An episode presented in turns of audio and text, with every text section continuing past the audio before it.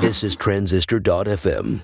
Oh man, I'm starting to feel that stress. Yeah, me too. What are you stressed about?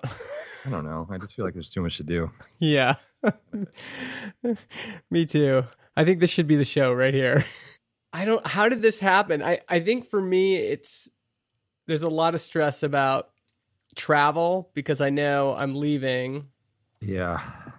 And I know I have to do a talk and that stresses me out. What where's it coming from for you? I just feel like I've been just fixing bugs and stuff and not actually doing any feature work.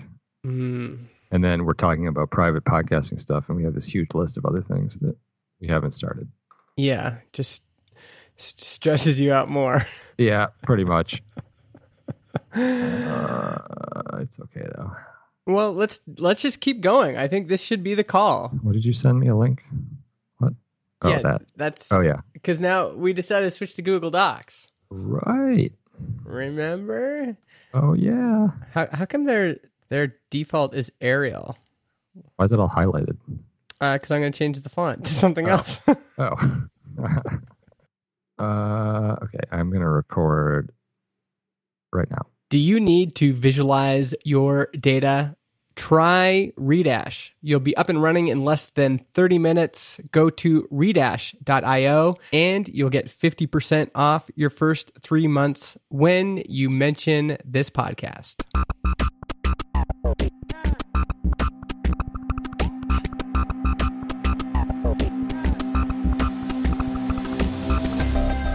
Hey everyone, welcome to Build Your SaaS. This is the behind the scenes story of building a web app in 2019. I'm Jon Buda, a software engineer. And I'm Justin Jackson. I do product and marketing. Follow along as we build transistor.fm.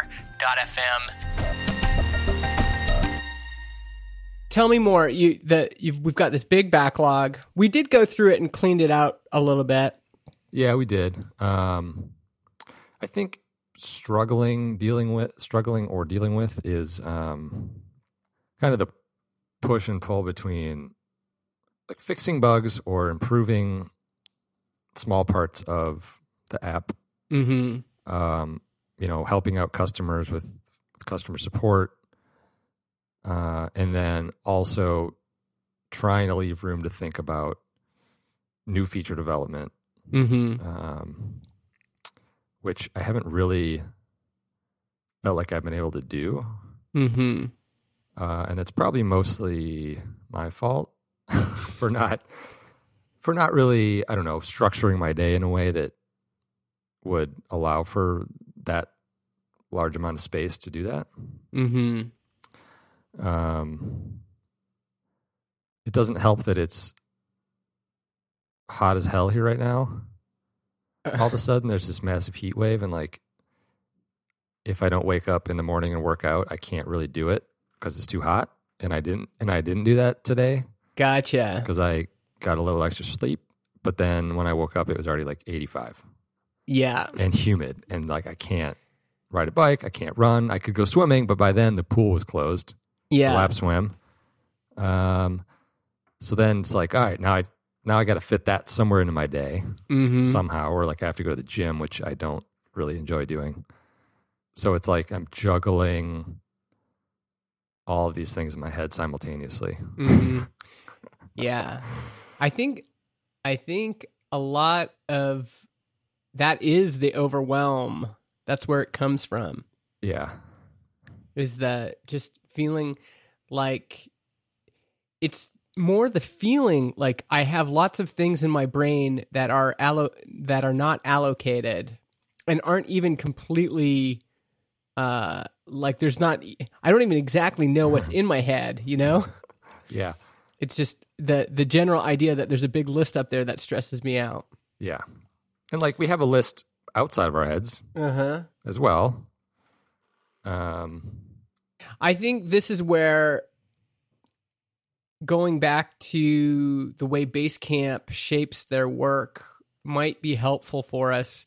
Um, by the way, Jason Fried reached out to me and wants to. I, I posted just a clip of you and I talking about this on LinkedIn, and he commented on it and said he wanted to come on the show and talk about it. Oh, nice. So I think that'll be. What did he say? He said week after next. So not next week, but the week after that. Um, he he'll come on and talk a little bit more, which I think could be helpful. Yeah. Be- because I think part of the problem is I'm even looking at your backlog right now, Mhm. and we have, you know, as a customer, if my RSS import fails, uh, better feedback to customers about Spotify submission status, ability to have multiple episodes embedded in the player, um, analytics, uh, CSV download, and those are really all not related. Mm, yeah, not at all. and I I can see I guess it depends on how you like to work, but I can see it's not like we have a theme right now that is kind of driving everything. It, it's like partly it's just like okay, well, what am I going to pick off today? Yeah, yeah. I mean, it's like I think I kind of said. I'm. I feel like I've largely been in bug fixing, tiny improvement mode, Mm-hmm. which um, is good. It's necessary, Mhm. and you know, it, it may mean that any of the new features we've been thinking about adding or talking about aren't like crucial to the success of Transistor. Like, it maybe it's in a good place Yeah. and the bug fixes are necessary. Um, but it, it just sometimes f- kind of feels like a little bit of a slog where it's like you're helping customers with the same problems. The, the things you're fixing aren't necessarily reducing that. Yeah. And a lot of it, a lot of it is, you know, general questions just about like how things work, or maybe we're not surfacing, like our onboarding isn't complete enough to answer these questions, or You know, especially because I've been listening to other podcasts with, you know, like uh, Bootstrapped Web, uh, Art of Product. And, you know, people, th- these are all common problems. Uh, here's a tweet from Brian Castle. He says, rolling out a SaaS product. For months, it's calm, organized, steady process. Research, build, research, build more. Then once you cross into first users and customers, you're all of a sudden behind on everything. Yeah, Docs, that- onboarding, marketing, product, support. That sounds about right. And especially as we grow, I think it just kind of escalates, Yeah. right? Which is good. I mean, it's a good problem to have. People are interested and they're signing up, and we're helping them. Um, but at what point do you ignore those requests? I mean, you kind of. I feel like you kind of have to schedule it, right? And just say like, I'm gonna I'm gonna do support for an hour, and then I'm gonna cut it off. Like I have to cut it off because I I mean I maybe you do too. I tend to jump in there right when things come in. Mm-hmm. Yeah. Yeah. I think our listeners, as they're hearing this, I think their response is going to be it sounds like you folks are at the point where you need to hire someone to do support. Possibly.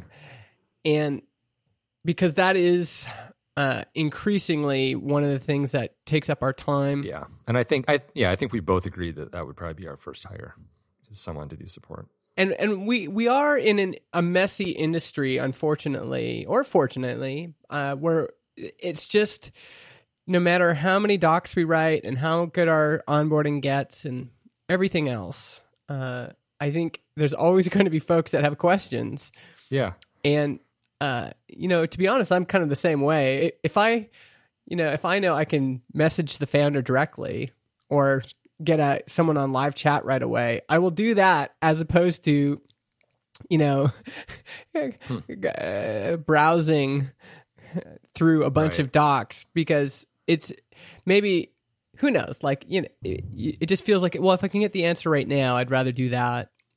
And Adii Pienaar has this old uh, talk that he gave ages ago where he says, you know, the dirty secret about software as a service is that most people are actually paying you for the service, not for the software. So, I mean, even even kind of uh, lean organizations like Basecamp have a sizable number of folks in support. So yeah, it might Yeah. that that might be one thing because I think it does I even if we hired somebody, we would still be doing support and it does feel like you know, I've had for example on my side I have I've had this marketing site on my plate forever and I feel like I just I really just need 10 20% to finish the last 10 20% and just get it out the door hmm and uh, I think that's part of the the issue is just it's easy to get to just do the everyday things. Yeah, but yeah, but in the meantime, you're probably still thinking about that site in the back of your mind, so it's like still taking up mental energy. Oh yeah, yeah, yeah. I I think this is why cadence seems so important, especially when you're a small team. If we had a line in the sand saying our we are starting a six week cycle on August first, and the theme of that cycle is going to be the multi episode player and we're going to finish it in six weeks, that I think that would change a lot of things. You know what I mean? Like eh, just having that that thought of no, this is what we're doing, and cleaning off even our like all this other stuff, like just again going back to that Ben Orenstein tweet, right? Just like just remove it all from our all of these cards, all of these tickets from our screen and from our brain. Uh because it, it is just a wall of stuff. Like, Yeah, it, I mean, I can I can hide that bucket, yeah, which you know might help, or just only show the things I'm currently assigned to, which I can do. So, right, part of part of it is maybe I mean, not taking care of, not take not using the tool we have. yeah. Honestly, mo- I think most effectively, but I think we could we could hi- we did we did a big kind of we we moved a lot of things into i an ideas folder. I feel like we could do that again cuz even there are things here we definitely want to build, but it's about focus. Yeah, I'd be I'd be interested um, in talking to Jason Fried about this because I mean their process now came out of a company that is much much bigger than ours, and I like I'm curious to to know what he thinks about something like a work style like that, but for two people who are doing everything. Mhm. Like I don't I don't necessarily know if it will apply directly Mhm. To us, but Yeah. Yeah. I mean, I, I think there, there would be some. This is actually where the wisdom uh, of people who are more experienced, I think, is helpful. You know, even like it's almost like I could hire anybody. Maybe not anybody, but I could hire a a a professional organizer to come and watch my day, and for sure they would be able to go, okay, well, you might not realize this, but you spend a lot of time doing this kind of work. And that is why you're not able to focus on the these big rocks that you want to move, right? Mhm. And um on the flip side, there's also this other thing that I I don't want us to lose sight of, which is we both seem to even hearing what you were saying about exercise and how important it is to you. Uh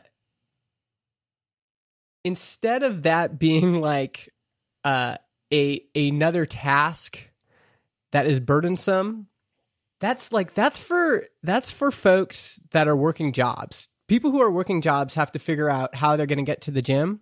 right. But people who are bootstrapping their own company should have the freedom to go, you know what? I'm going to the gym right now. Yep. And it's not a another task. It's just it's an exercise in freedom. And so which means we need to make space for that. like today, I I woke up at 11:30 a.m. this morning, and I never do that. Like I'm almost always up at least by eight o'clock. Yeah, I don't know the last time I did that. And today I just woke up at 11:30 and I was like, "What happened?" And it's because I was camping and I had a bunch of bad sleeps and then I got back and my brain started working overtime and so I was up till like 2 in the morning a bunch of nights just thinking about ideas. And so I needed to catch up. And part of me was like kind of panicking a little bit like, "Oh my god, like I leave for New York right away. I need to write my talk for Laracon. I I'm probably behind on Kayako support already. Yeah. Uh, you know, I haven't talked to Jon all day. He's for him 11:30 is probably like I never know time zones, right? You're in Central, so like Yeah, it's like 1.30. yeah, it's 1:30. I'm like Jon's whole day's gone. This whole day is messed up, you know? But we the again, we we're doing this because we don't want to live a conventional life. Right. And so there's there should also be this feeling, yeah, I of just creating space for life. And um the more I talk about this out loud, the more it feels like in order for one thing we're going to have to do to get create more space for our lives is to get someone to do support because Yeah. it is kind of the constant thing that you know even if i'm in new york next week and then if you join me are you going to join me by the way Uh, thinking about yeah, it, thinking about it. I should.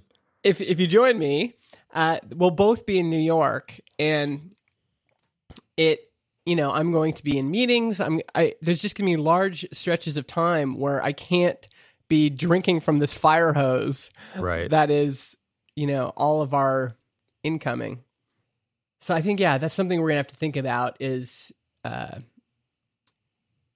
uh you know again that the Basecamp folks always say hire when you're when it's painful and it Mhm. feels like it is getting to be painful and uh i think we could start who somebody was telling me on twitter that they started it was a listener to the show they said they started by just hiring folks on an hourly contract yeah.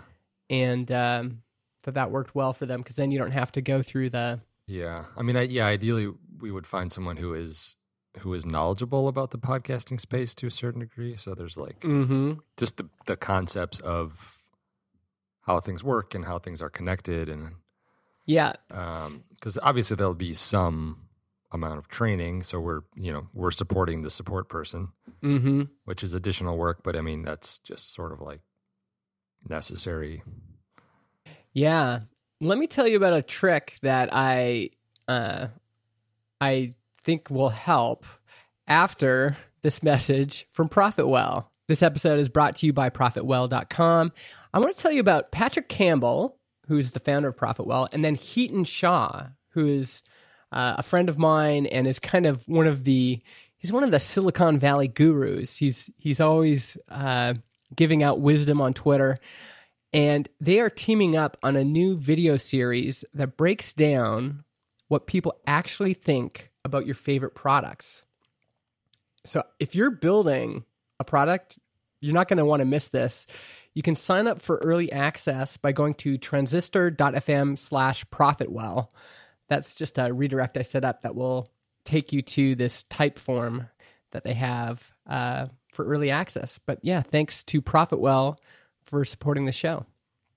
One idea I had, uh, I I've been I was I did this test last week where there's a big podcasting conference in Florida called uh, Podcast Movement, and um, actually, and sidebar, maybe we'll come back to this. You and I wanted to talk about flights, and maybe after this we can talk about that. But uh, you know, for various reasons, it's in August this year. Um, I'm already going traveling a bunch of time zones over from British Columbia to New York, and I didn't want to go back home and then travel a bunch more time zones back in August again. And so we're not going this year.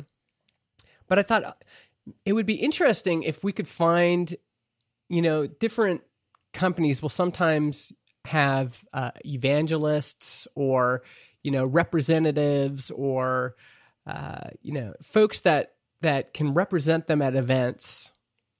And I wanted to explore that idea a little bit. And in Mixpanel, you can filter by geographic region. And uh, Mixpanel is the analytics software we use. And so I filtered by Florida and just reached out to, I think there was probably 10 or 11 people. I wrote them each an individual email. Um, I would just check and make sure that they were active customers, that they had a show. And then I reached out to them individually and said, just wondering if you're planning on going to um, this conference. And uh, a few people responded and said that they were. And so now I'm like, okay, well, maybe I haven't taken the next step, but thought I was like, huh, okay, well, are these the kinds of people that we would want representing us? And how would that work? You know, there's some thoughts. But a lot of that process is similar to, I think, what we would do with our initial customer support hire. Yeah. Sorry, did you say yeah uh, uh, uh, non committally or? oh, no, I was just processing it, thinking it at the same time I answered. Yeah? Question mark. Uh, yeah. Yeah. Yeah. Yeah. Mm-hmm. Yeah. There's different types of yes. Uh, but as an example, I just searched UK, and that brings up because we'd probably want to hire someone in a different time zone. Uh, that brings up 41 profiles. And I think it's just, it's probably just looking for .uk emails in this case. Yeah. But um, I know from past teams I've been on that the best customer support hires have always been uh, really active customers. And so if there was, you know, someone in the UK or Australia that was already a real, really passionate user, that would be ideal, really, because they already know the system. Uh, they're already, you know, what else would I look for? I'd see if they they've already shared us with their friends. Mm-hmm. Um, you know, if they there's a few check boxes there, but if they meet those criteria, then yeah, that that would be perfect for us. Do you think? I think so. I think it'd work. Yeah, I mean, I guess you know, obviously we'd have to reach out. It depends on what their current uh, work situation is. yeah, we wouldn't be talking. It definitely wouldn't. It would be probably hourly, and I'd have to talk to a few folks about what is a reasonable kind of hourly wage for something like that, or hour hourly freelancing. Yeah. Uh, payment. I talked to again. This person I talked to on Twitter gave me some of their numbers, and so yeah, I think I'll look into that too. Do you want to talk about flights, or do you want to talk about? Let's just quickly talk about flights. Okay this is going to be I, some of you folks that listen to this right now are they they they they, they want to hear about you know what we're working on the challenges we're facing all that kind of stuff. And this is just another kind of this one is more philosophical so we'll try to keep it short but again I, one of the things i think we're trying to do is build a company out of our values and I just read this this New York Times article again about how for most folks airplane travel is the biggest portion of their carbon footprint. I think if you fly from New York to LA, which is essentially what I'm going to do, yeah. you know, right away here, it's that's 20% of your annual carbon footprint just right there. Oh wow! Of of what you should be, or what well, the maximum you should be. Well, now you're going to make me look up the the the article. I'll, I'll find it. Um, but let's just say it's a big chunk of you know of what most pe- maybe what the average person is has or something. And you know, in tech circles, flying has just become this default privilege Right.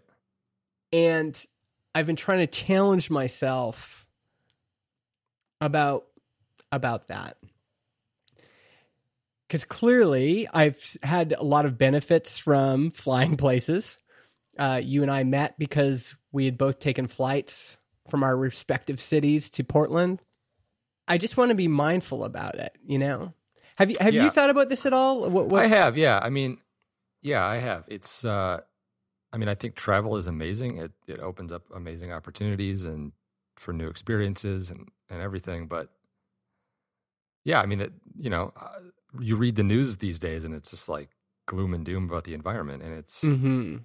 you know, some days you're like, well, we're screwed anyway. What's the what's the big deal? Mhm. And other days you're like, well, it's you know, it is actually something I can do is fly less or yeah. um, let's say eat less meat. Mhm. I mean, both of those things, flying and like meat production is terrible for the environment. So it's really it's really no longer something you can ignore. Well, and I mean, clearly there is part of me that would just love to ignore it. Yeah. And a lot of people do Yeah. or just don't think about it very often. I've got the article in front of me now. So take one round trip flight between New York and California, and you've generated about 20% of the greenhouse gases that your car emits over an entire year. If you're like most people, flying may be a large portion of your carbon footprint. Overall, the aviation industry accounts for 11% of all transportation related emissions in the US, and flying is going up. More and more people are flying. And there's this other piece to this that, again, is difficult to talk about. And I'm sure some folks are going to roll their eyes when we talk about it. But this idea that, yes, travel is better, travel will give you more opportunities. It will increase your surface area of luck. It'll increase the, the number of people you meet and the number of people that know you. It's how a lot of deals get made even in this world of Zoom and Skype and everything, right? Yep. But it is also a it could be viewed as something that a privileged class gets to do at the expense of other folks. Yeah. Uh, yeah. I mean, I think that's yeah, that's definitely something to keep in mind. I mean, most of most of I would say the carbon emissions in the world are are being out outputted. Is that a word? Outputted Yeah. by wealthier countries, wealthier people, and at the expense of hmm uh, these places that aren't aren't emitting as much uh, greenhouse gases. So it's yeah, it's and and they're the ones that are going to see the effects first. That's right. So yeah, it's and again it's it's hard to think about this stuff because it's not comfortable because it, it really does kind of bring out my privilege there's this great uh, episode of spark cbc um, cbc radio here where they talked about this i'll put it in the show notes as well and this this gal um, mel Gregg. She works for Intel, but she's written this book that kind of centers on this topic. Uh, I think it's called Counterproductive. I, I, I, I'd like to read it because she's really pushing a lot of these ideas that there's this class of people that have emerged, many of whom work in the tech industry and we just kind of go about our day in a way that benefits us but has negative consequences or has at least a relationship to the rest of the world that maybe we never right. think about. I think we could probably leave it there. Uh, I just bring this up because you and I are mashing our values together Yeah. in the, in this company, and uh, I mean, one thing is it was at least somewhat. It was nice that we were talking about this offline, and we seem to be somewhat aligned on this because I think it would be if if all of a sudden I, for example, had a really strong opinions about one way, but you were like, no, Justin, we're going to fly 30 times a year. That would have been tricky. it would, yeah. Uh, yeah, I mean, there's, there's, I think there's, there are things we can do to offset some of this. hmm Um, we're using Amazon Cloud Services, right? And that those obviously use electricity. hmm Um, I don't think Amazon is necessarily as committed as, let's say, Apple, as far as you know their data centers being green. hmm Um, but you know, in Chicago, like personally, um, we have the option here to choose a different electric provider that is, I think, wind powered, hmm and we can pay them directly. Um, we, as a company, we could sign up for something like one percent for the planet, hmm which is an organization that you basically pledge one percent of your your uh, revenue to these environmental organizations.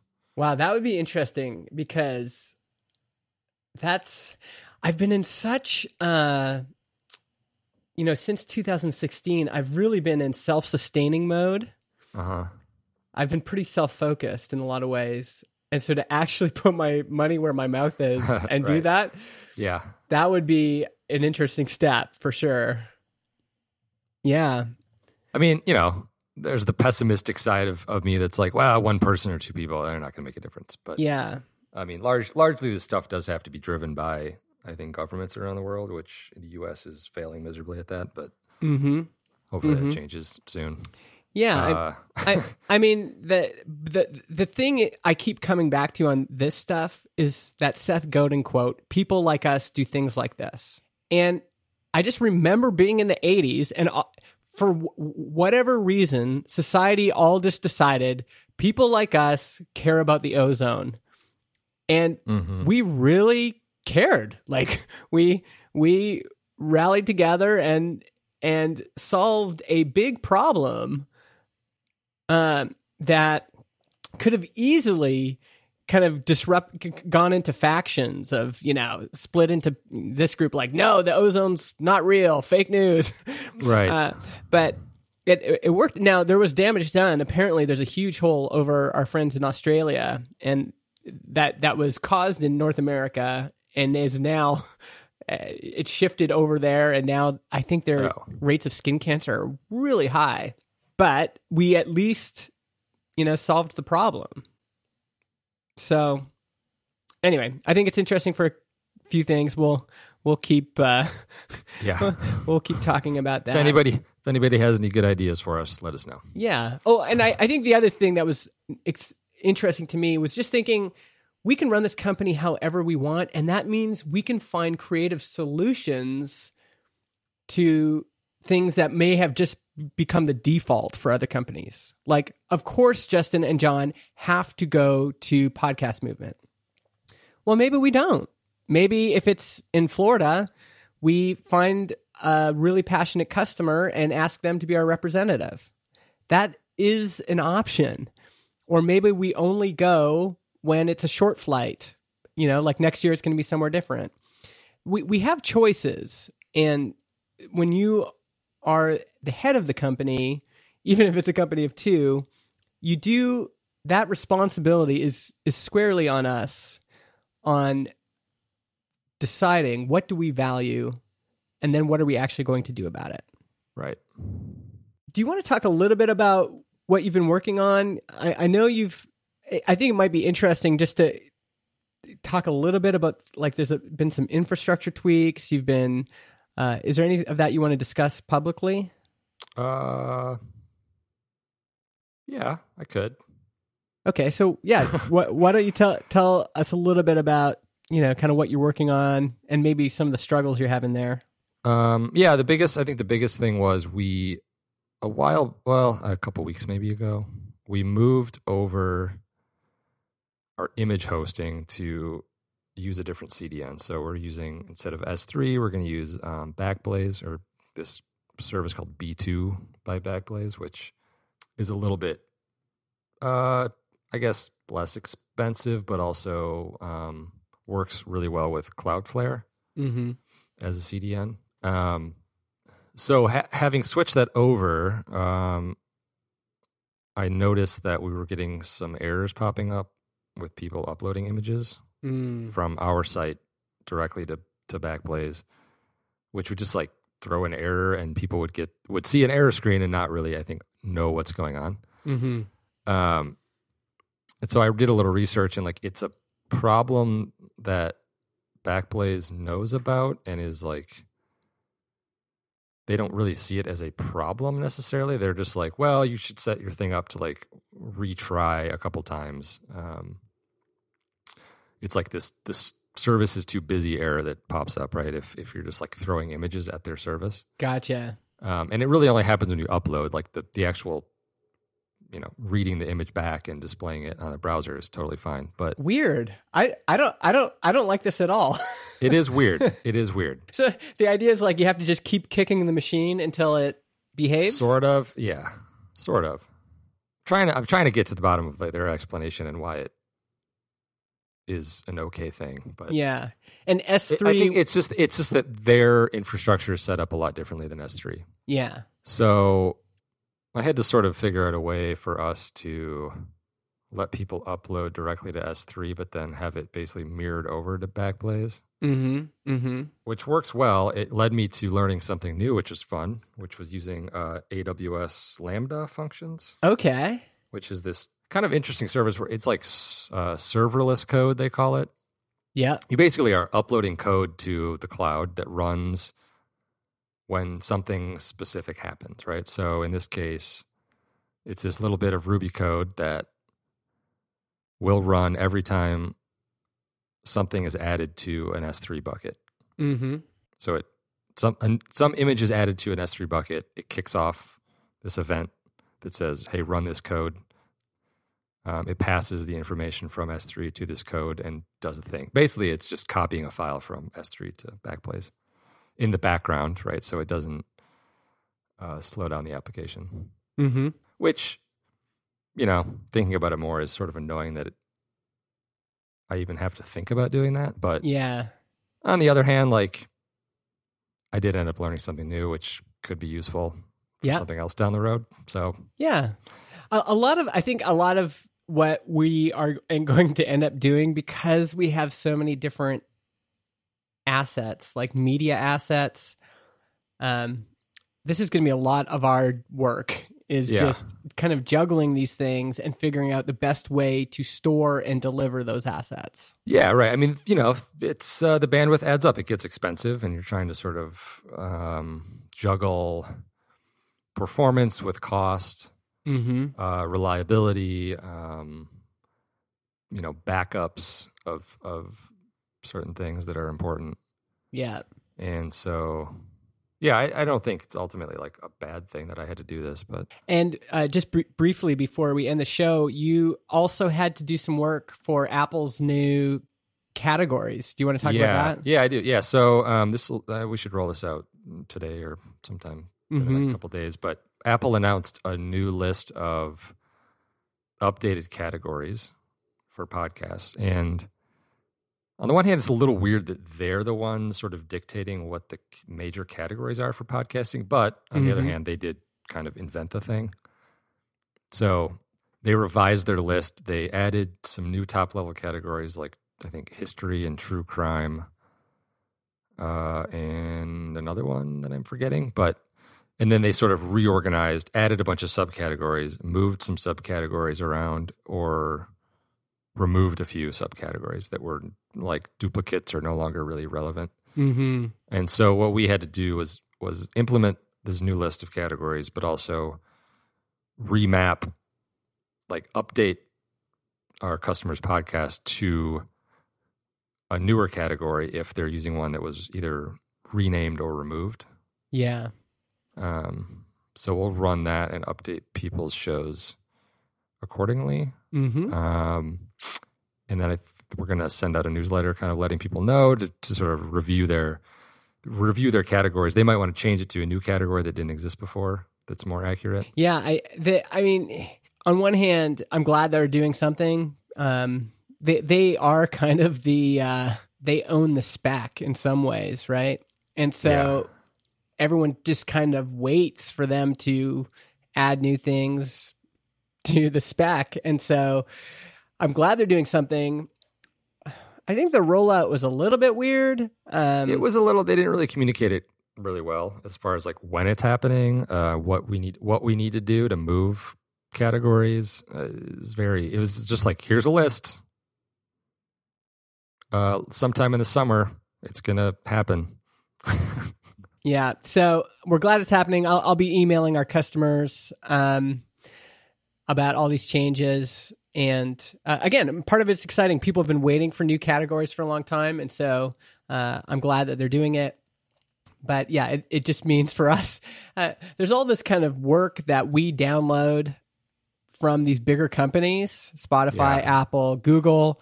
Um, they introduce specs, and then we need to comply. And uh, I guess that's just our life. Yep. cool. Well, I have I have to jump on another call right now, and so I think we should probably, um, yeah, just close this one out. Uh, again, if you folks are in New York and you're in the podcast industry, um, let me know. I'm I'm going to get to hi- hang out with uh, David Zohrob from Chartable, which is great. I got a meeting booked with him. Uh, hoping to hang out with Bill, uh, who's at Spotify now. Uh, but yeah, I'd love to meet with you if you're in New York and you're in podcasting. Uh, this might be my last flight ever, so uh, grab grab your chance while you got it. Uh, Jon, why don't you go through our Patreons? All right. Uh, we have yeah. Thanks to everyone um, to support us on Patreon here, making this possible. Uh, we have Colin Gray uh, from Alitu.com, Josh Smith, Ivan Kirkovic, Brian Ray, Miguel Piedrafita, Shane Smith, Austin Lovelace, Simon Bennett, Corey Haines, Michael Sitver, who lives in Chicago and emailed me, Oh, sweet. Which was interesting about you know letting congratulating me on uh, leaving my job. Yeah, sweet. That's awesome. Uh, yeah. Paul Jarvis uh, and Jack Ellis, Dan Buda, my brother, DanBuda.com. uh, Darby Frey, Samori Augusto, Dave Young, Brad from Canada, Kevin Markham, Sammy Schukert, Dan Erickson, Mike Walker, Adam Devander, Dave Junta. Junta. Junta.com. what is Dave Junta's website? I think Uh, it's might it might just be his name or something. Yeah, I think it's just let's see here.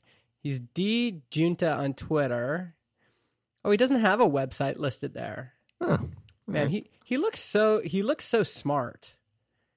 He's a smart guy. His photo it just it just communicates like he could be at Oxford or something.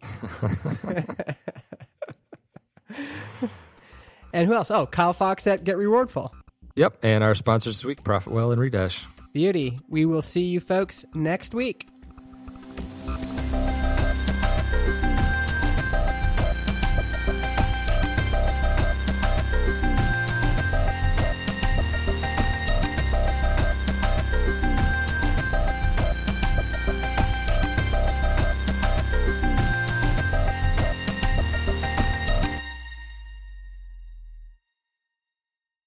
Podcast hosting is provided by Transistor.fm.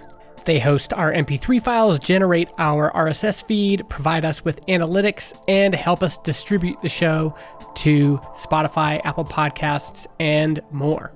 If you want to start your own podcast or you want to switch to Transistor, go to transistor.fm slash Justin and get 15% off your first year.